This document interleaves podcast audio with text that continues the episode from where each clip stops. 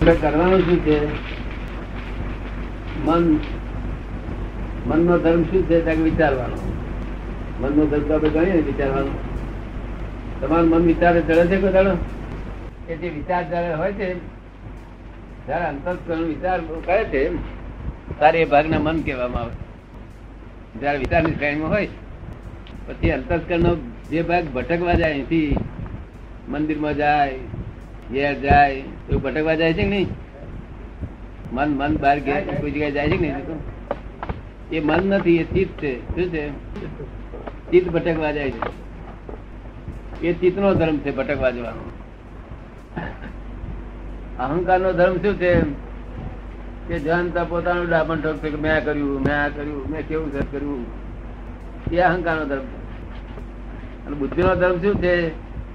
કે શું શું નવું ખોરી આલું, નવું શું શું ખોરી આલું, નવું શું શું ખોરી આલું. એ બુદ્ધિ નો ધર્મ છે.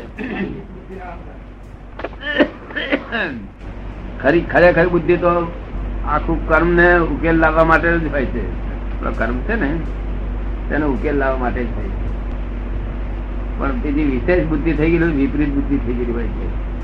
તે વધારે કહી દે આપણને.